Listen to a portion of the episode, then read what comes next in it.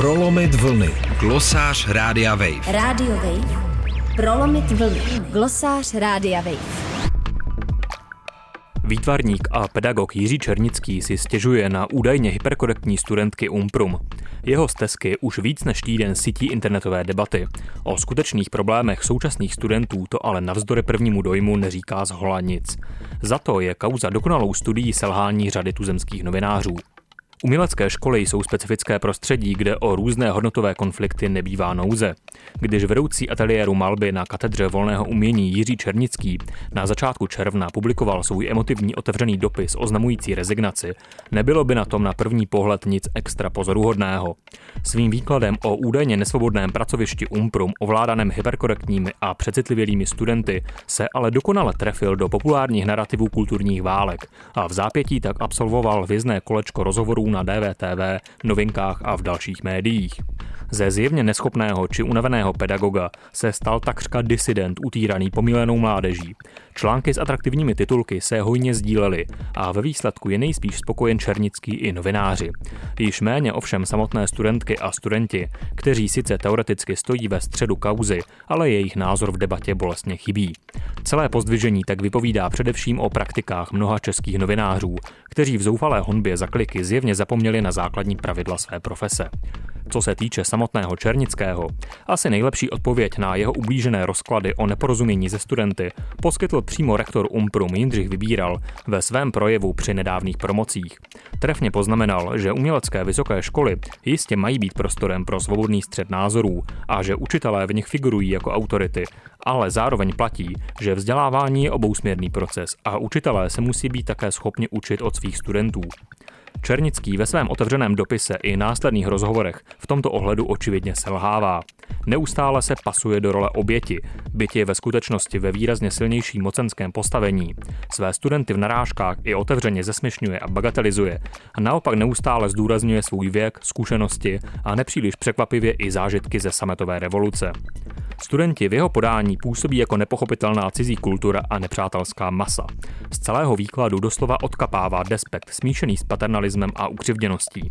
K tomu se ještě přidává silný genderový rozměr, když jsou neustále propírány pouze anonymní studentky, byť v černického ateliéru jistě studují i muži.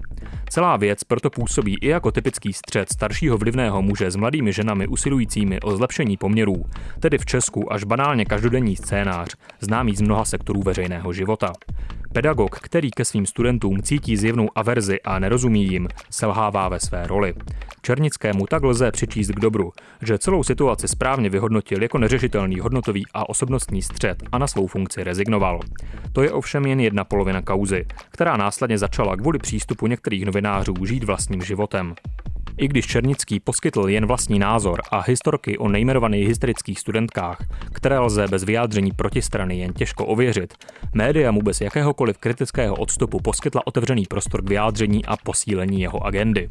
Nepěkně se předvedl zejména Martin Veselovský na DVTV, který Černického vyloženě naváděl k zostřování názorů, postupně mu čím dál tím víc přitakal a z rozhovoru nakonec vyšel jako ještě zuřivější bojovník s politicky korektní mládeží než sám respondent Černický. Neméně pochybný přístup zvolili i novinky, které se názory Černického, 56 let, nechali potvrdit ještě od umělců Jiřího Davida, 66 let, Jiřího Pelcla, 72 let a Jiřího Surůvky, 62 let, tedy od typických zastánců stejných generačních hodnot a postojů a názor samotných studentů či jakýchkoliv žen opět chyběl. Nejprofesionálnější pokrytí tak nabídl zájmový web Czech Design, který zveřejnil alespoň vyjádření studentské komory Akademického senátu Umprum a několika žen umělkyň, byť vybraných podle dost nejasného klíče.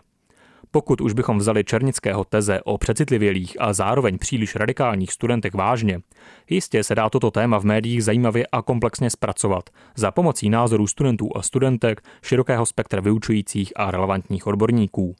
To by ale vyžadovalo jistý čas a úsilí. A nakonec bychom možná došli k obvyklému zjištění, že všechno je složitější. Po případě, že žádná studentská hyperkorektnost neexistuje a jen se zkrátka mění styl komunikace a společenské hodnoty, se kterými nedokáže ego jednoho učitele držet krok. Atraktivní titulky z toho ale jde vytvořit jen těžko. A tak dali let, kde přednost virální vyprávěnce o tom, jak škaredé novoty ze západních univerzit zkazily českou mládež, která se bere příliš vážně a odmítá pochopit, že žijeme v nejlepším z možných světů. Pro Radio Wave Matouš Hrdina. Prolomit vlny.